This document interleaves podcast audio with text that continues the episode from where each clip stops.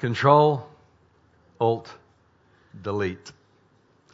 It's a computer formula that is designed to fix and restore when things go haywire and there's the feeling of being out of control as you look at your screen. I have that experience often. Computers and I do not get on very well. They are a great source of stress and angst for me. I push buttons and they don't respond. I even speak to it and it still doesn't respond. I speak to it in the name of Jesus and it still doesn't respond. And then I thought, this kind cometh out not by just saying it, but by prayer and fasting. So I went on a 40 day fast to deal with the computer, but it still didn't resolve the issue. But then someone said to me, Control, Alt, Delete. It's all you have to do is push those little keys. And I was absolutely amazed at the response, the transformation. A little hand came out of the side of the screen and made me a cappuccino. It was unbelievable. This thing did everything I asked it to do. All I had to do was hit Control, Alt, Delete. When Jesus and his resurrection power is received into our life, it's like hitting a heavenly keyboard. It's like hitting heavenly control, alt, delete buttons. And when we do that, the same thing happens in the spiritual dimension. There's a riveting, life changing transformation that emanates out of heaven into every fiber of your being. Jesus said, Behold, I stand at the door and I knock. If anyone hears my voice and responds and opens the door, I will come in. And you'll be amazed at what he will do when he's allowed entry. When Jesus and his resurrection power is received into our life, and we hit control, alt, delete, it's when we give God control again. It's when we give him sovereignty again in our life, in our circumstances, in our situations, in our storms, in our challenges, in our insurmountable mountains that so often stand before us. We, we hit control, alt, delete. He comes in and he takes control, and when he's given control, he's then allowed to make alterations in our life.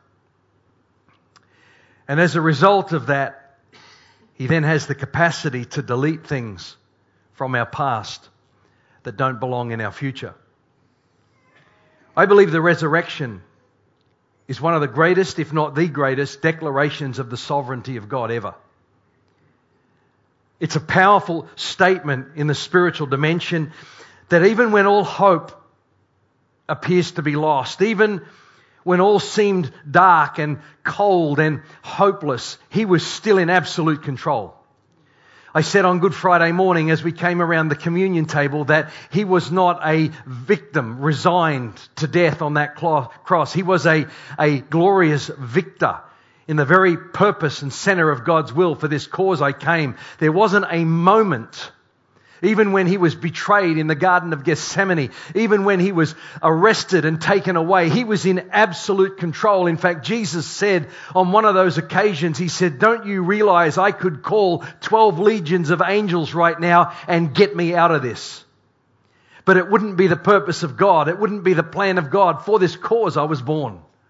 For this moment I came into this world. He was in absolute control the entire time. In Luke chapter 4, Jesus stands in the temple at the beginning of his ministry. He opens the scroll to the page of Isaiah chapter 61 and he begins to read, The Spirit of the Lord is upon me.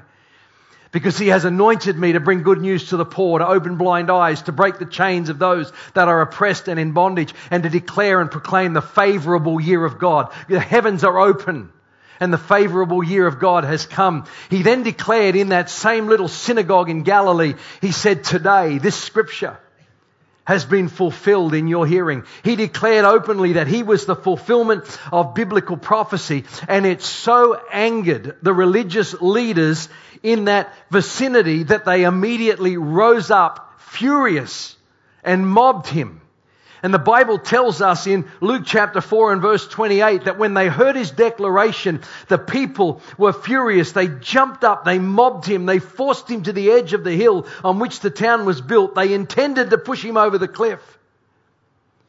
It's an intense scene. It's a it's a stress filled scene. There's a mob. The Bible uses the word mob. They mobbed him. They swamped him. They, they surrounded him. They pushed him. He was a lone individual as these people pushed him towards the edge of a cliff. And then it tells us they intended to push him over the edge of the cliff. But I want to tell you something. When you read this passage in its fullness, you realize he's still in absolute control.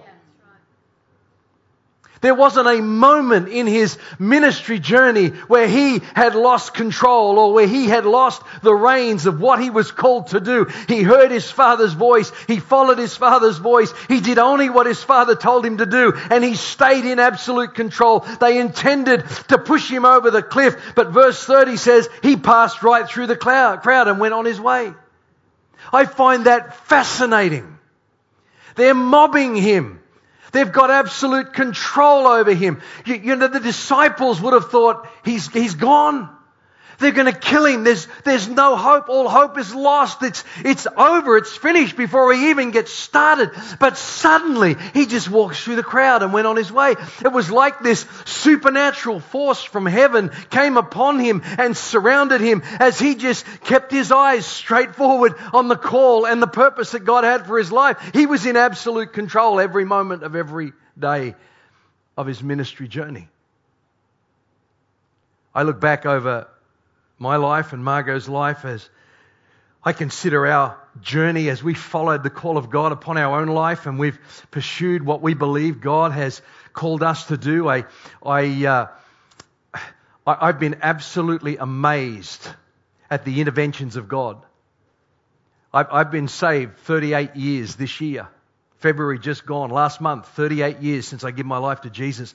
And in that time, I haven't always been involved in church leadership or full time ministry, but over that 38 year, year period, I, I could rattle off one thing after another where, where all seemed hopeless and lost and dark, but God came. But God entered the equation, but God got involved because we opened up and said, God, we need you.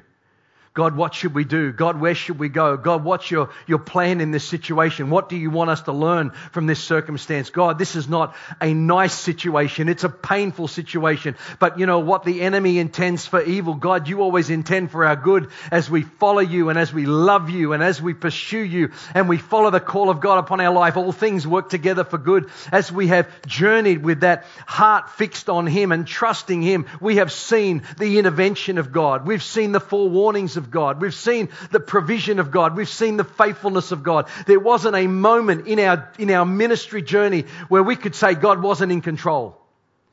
There were times I felt like I wasn't in control, but in those moments of weakness and doubt, God always comes through. We've seen the hand of God provide so much. Psalm 27, verse 1. David said, The Lord is my light and my salvation. The Lord is my light.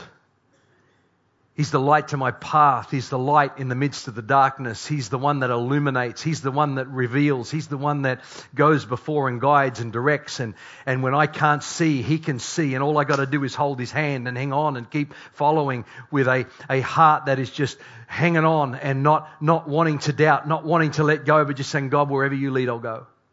Wherever you take me, I'll go. The Lord is my light and my salvation. So why should I be afraid? Why should I fear when God is with me? The Lord is my fortress, protecting me from danger. So why should I tremble? When we give God control, when we place our lives in the hands of the very one who raised Jesus from the dead, we place ourselves in the safest and the most fruitful place we could potentially be. You know, like many of the Psalms, King David wrote this psalm out of a season of trouble.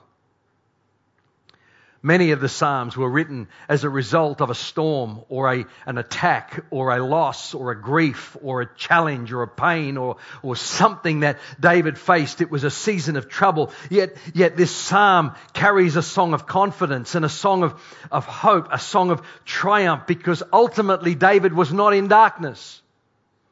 Even though there was no light, ultimately he was not in darkness. Even though he was being attacked from every side, ultimately he was not in a place of peril because the Lord was his light and his salvation. And whatever you're following Jesus, who sees everything, who knows everything, you can't go wrong. Whatever you're holding on to Him, whatever you're pursuing Him, it doesn't matter that you can't see what's around the corner. When He's involved, He's always in control. He's in control of every situation, every circumstance. God Himself brought light to David's life. Regardless of what he was facing, God Himself was his light and his salvation. So he did not despair in the darkness and all that it represented. His life was filled with the Lord.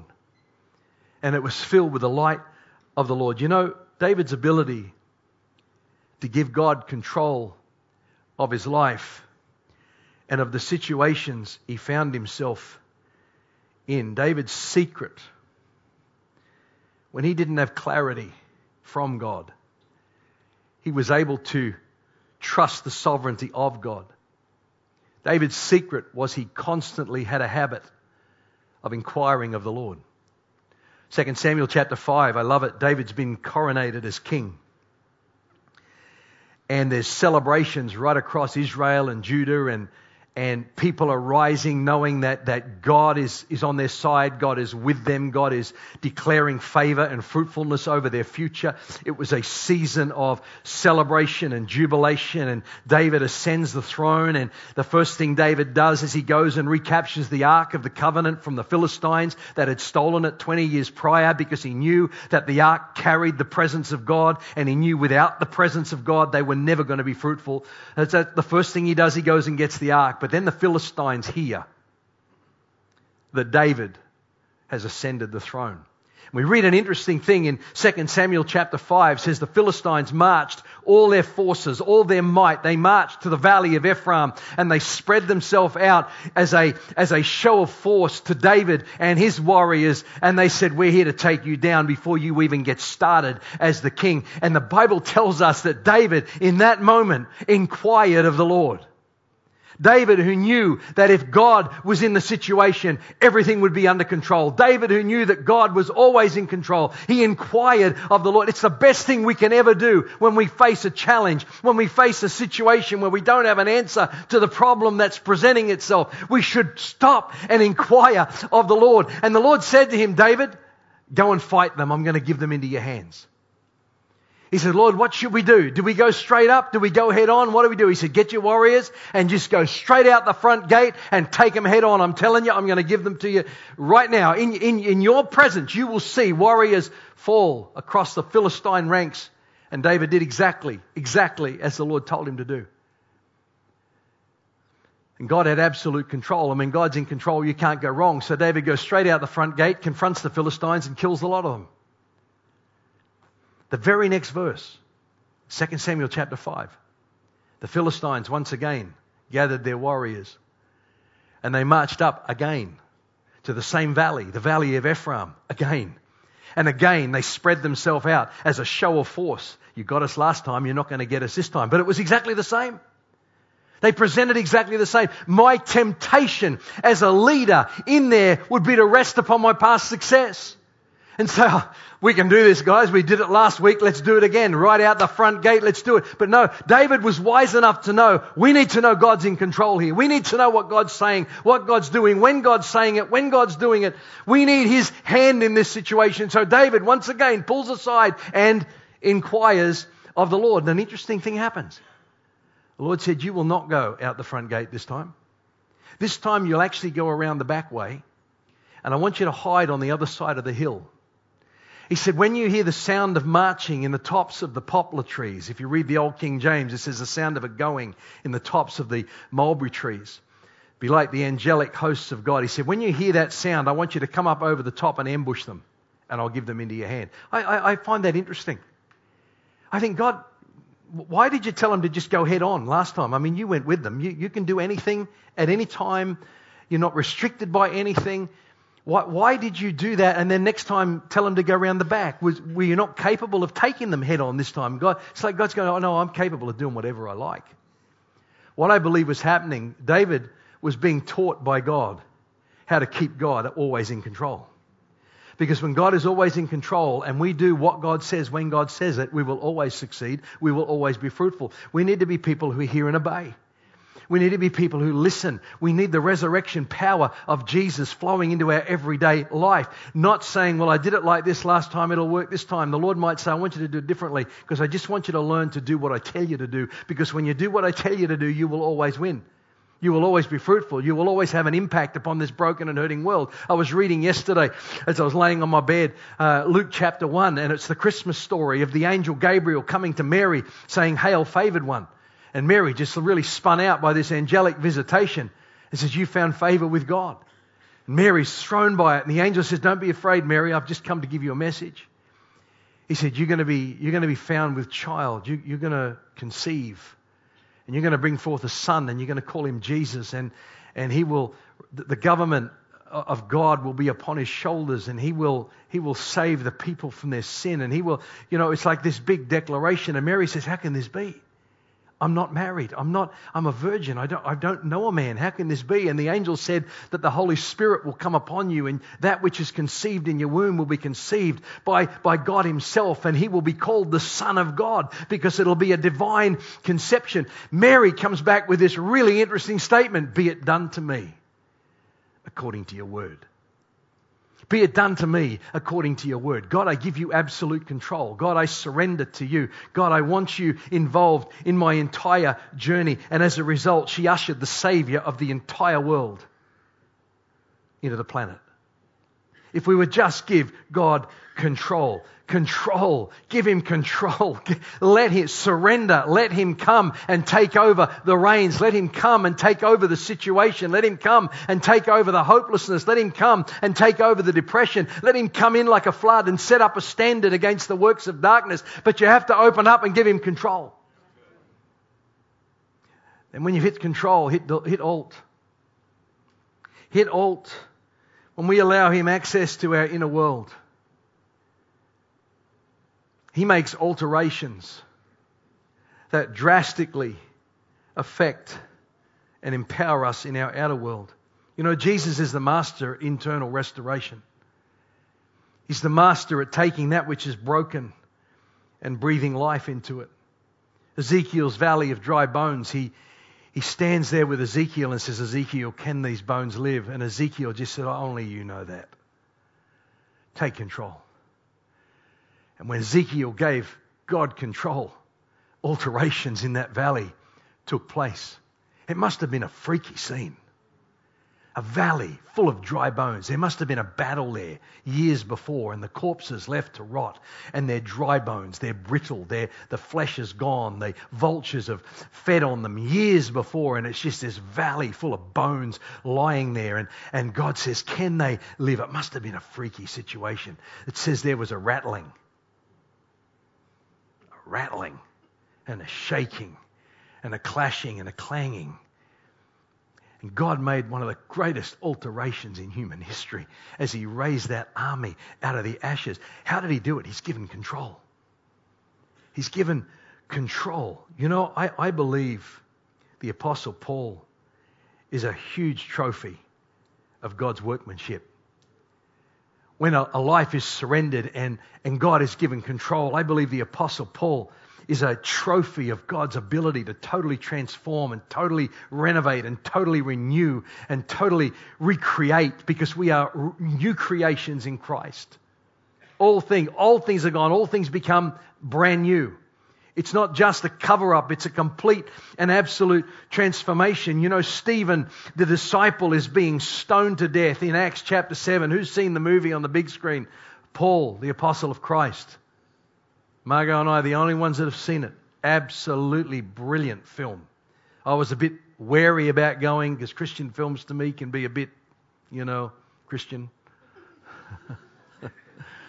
this is a brilliant, brilliant picture of Paul, and it's all about Paul in a Roman prison. And Luke, the physician, is visiting him, and it's about Nero and the, the fire in Rome and the persecution of the Christians, and it's just so inspiring. But Paul is there, uh, prepared to lay down his life for the cause of Christ. But yet, back in Acts chapter 7, Stephen's being stoned, and we read in Acts chapter 8, verse 1 Now Saul, who became Paul, was consenting to his death.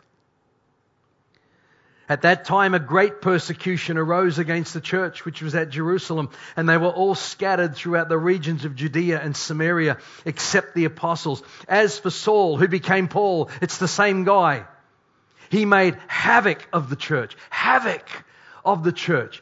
He, he brought so much pain and so much grief and so much suffering to the disciples of Jesus who were just trying to get, come to grips with the fact Jesus was no longer with them. And they're trying to get a revelation of the fact that he is with them, but he's not with them. And they're trying to think, I wish he was here in the flesh, but now we've got to understand he's here in the spirit. They're struggling with that. And this big persecution rises. And Saul, who became Paul, is at the head of it pushing. And he entered every house and dragged off men and women and locked them in jail and persecuted them and tortured tortured them and did all sorts of horrible things. But then in Acts chapter 9, he has an encounter with God. On the Damascus Road, Jesus himself appears and, and says to him, Saul, it's me that you're persecuting. He has such a dramatic, transforming encounter with Jesus on the road to Damascus that something alters in his life. You know, we don't do a lot of altar calls in our church, and I, I used to years ago in ministry. I used to every time you'd preach, you'd do an altar call. But let me tell you something. I've come to a place where I've watched over years, not a lot of fruit comes out of an altar call because unless the altar call alters your call, it's a waste of time. We need a transformation from heaven. We need an encounter with Jesus. And I'm not against altar calls. Altar calls, you can have an encounter, but I think sometimes we just do a lot of hard work here for very little return for the kingdom of God. Paul, he has this encounter with God and something alters in his heart, something changes in his life. And then he, he, he's led to the house of Ananias afterward in, in chapter 9, verse 19. Paul ate some food, regained his strength. Saul stayed with the believers in Damascus for a few days, and immediately he began preaching about Jesus in the synagogues, saying he is indeed the Son of God. Why? Because he'd had an encounter and God had altered something in his life. We, we can say a sinner's prayer and we can ask God to take control, but unless we actually give him access to bring about an alteration in our life, not much is going to happen. He starts to preach that Jesus is the Son of God. In verse 21, all who heard him were amazed. Isn't this the same man who caused such devastation among Jesus' followers in Jerusalem? Didn't he come here to arrest them and take them in chains to the leading priests? Something altered in his life. We've got to give God control of our situation, but we have to also give him control of our heart so that He can change what's in us to enable us to succeed in what's around us. I don't want to take too much time on this, but I, just felt the Holy Spirit remind me of this. When I was a boilermaker, I built a submarine.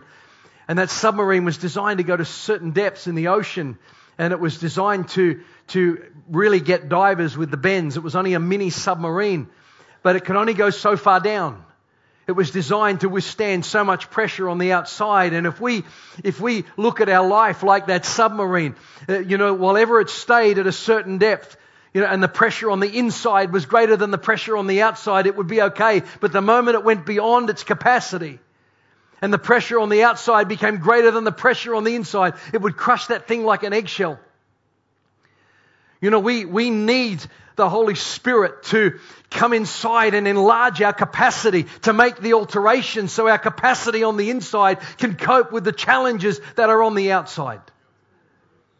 Paul says in Galatians chapter 1 and verse 13, You have heard of my former conduct in Judaism, how I persecuted the church of God beyond measure and tried to destroy it.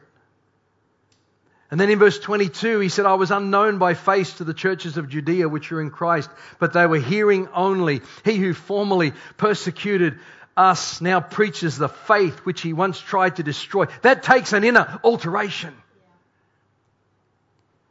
But that's what God wants to do.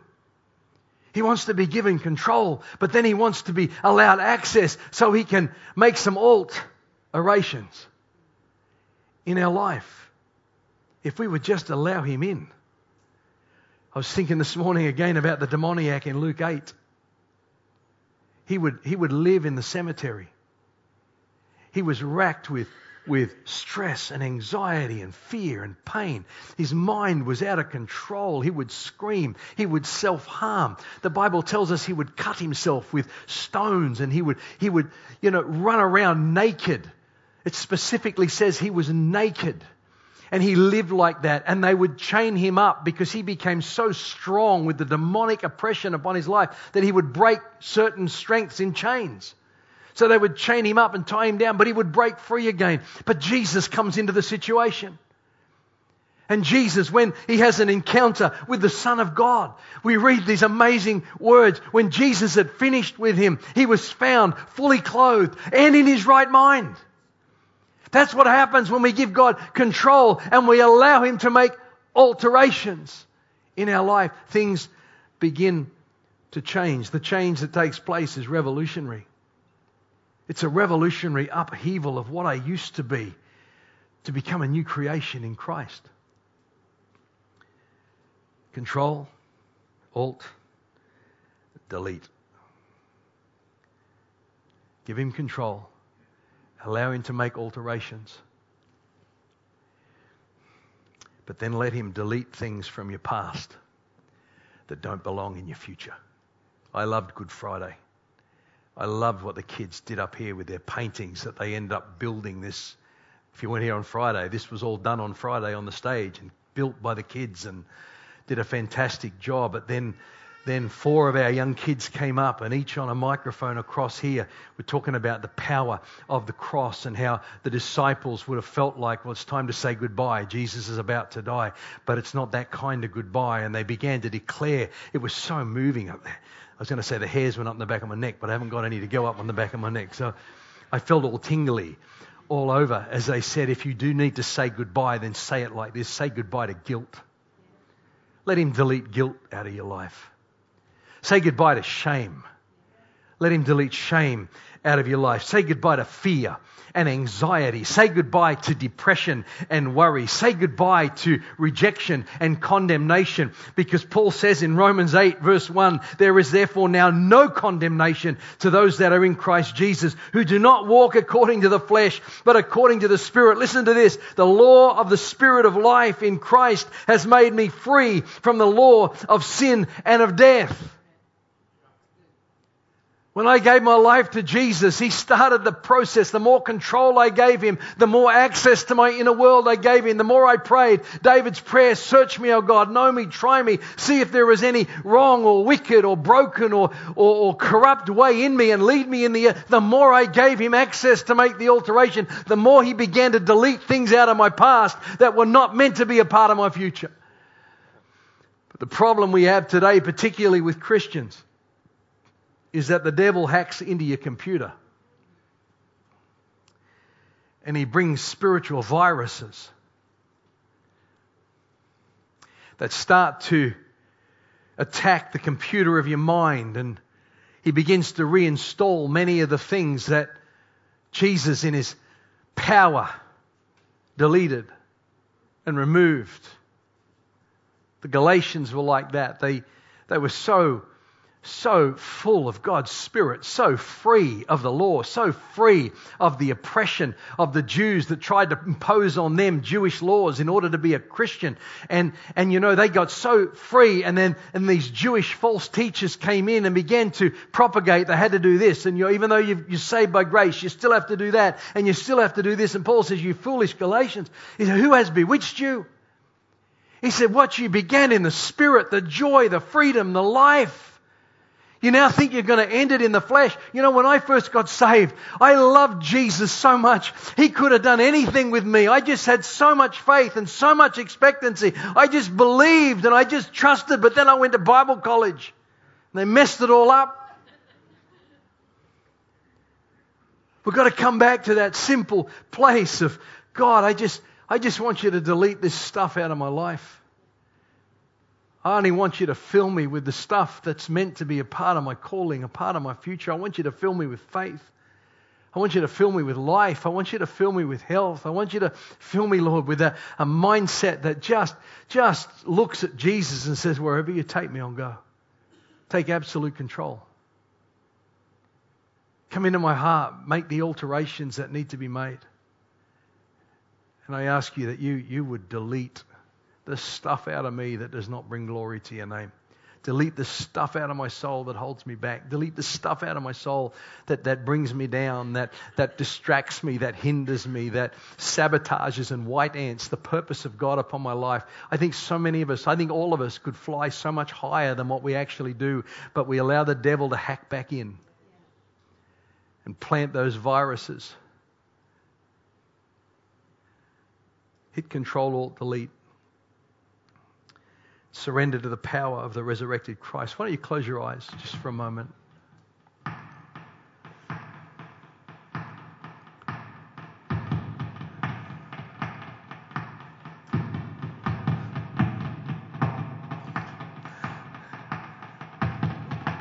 You thought that was part of the act, didn't you? You thought I was about to do something really spectacular then. I thought maybe I'm supposed to, and they forgot to tell me. I... Wow, timely. Why don't you close your eyes just for a moment? Maybe you've come into the meeting this morning and you don't know what it is to actually give Jesus control. You don't know what it is to have an encounter with Him like Paul did on the road to Damascus, where his hatred was replaced by love, where his bitterness was replaced by the sweetness of heaven, where his life was dramatically changed and transformed. God wants to do that in you. You know, Paul said in one of his letters that you might know him and the power of his resurrection.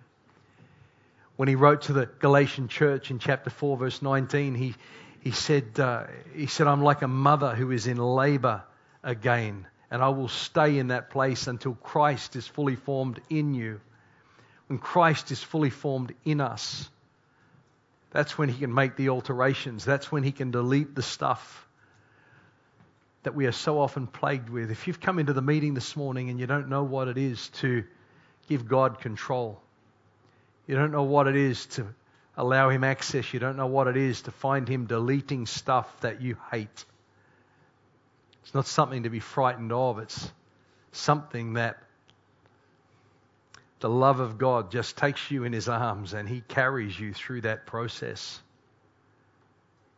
If you're in that meeting place today and you, you'd like to surrender your life to Him, you'd like to come to know Him and the power of His resurrection, right, right now, right where you're sitting, eyes are closed, heads bowed, why don't you lift your hand right where you're sitting? I'll see it, I'll acknowledge it, you can put it down again. Thank you Uh, a lady in the front there. Someone else, you want to join this lady and say, I, I really want Jesus to take control. I want, I want him to enter the storm, the situation, the circumstance that I'm in right now. If, if that's you, I'm not going to embarrass you. I'm not going to ask you to come forward. I'm just asking you to raise your hand. I'll see it. You can put it down. I'll just know to include you in this prayer you want to join this lady today? Say, yeah, I, I really would like to know more about Jesus. We want to give you something to take home, something to um, that would just help you establish your faith and your relationship with the Lord. I don't want to prolong this. We have got time because I've preached early and there's a couple more things to happen in the service. But if that's you, very quickly raise your hand. I'll see it. I'll acknowledge it. You can put it down again. Thank you uh, down the front here as well. There's two people today have just indicated their desire to know Him. Someone else. I, I believe there is more here this morning that if you just take that step of faith, I, I tell you something, I did it 38 years ago and I've never looked back. I, you know, it's always been a strange thing for me that people do this thing called backsliding. You know, I've always been a little bit like the disciples. To whom would I go? You alone have the words of eternal life. Sure, I felt abandoned. Sure, I felt lonely. Sure, I felt like God has let me down. Sure, I felt like He's not been there when I've needed Him. I felt all of those things.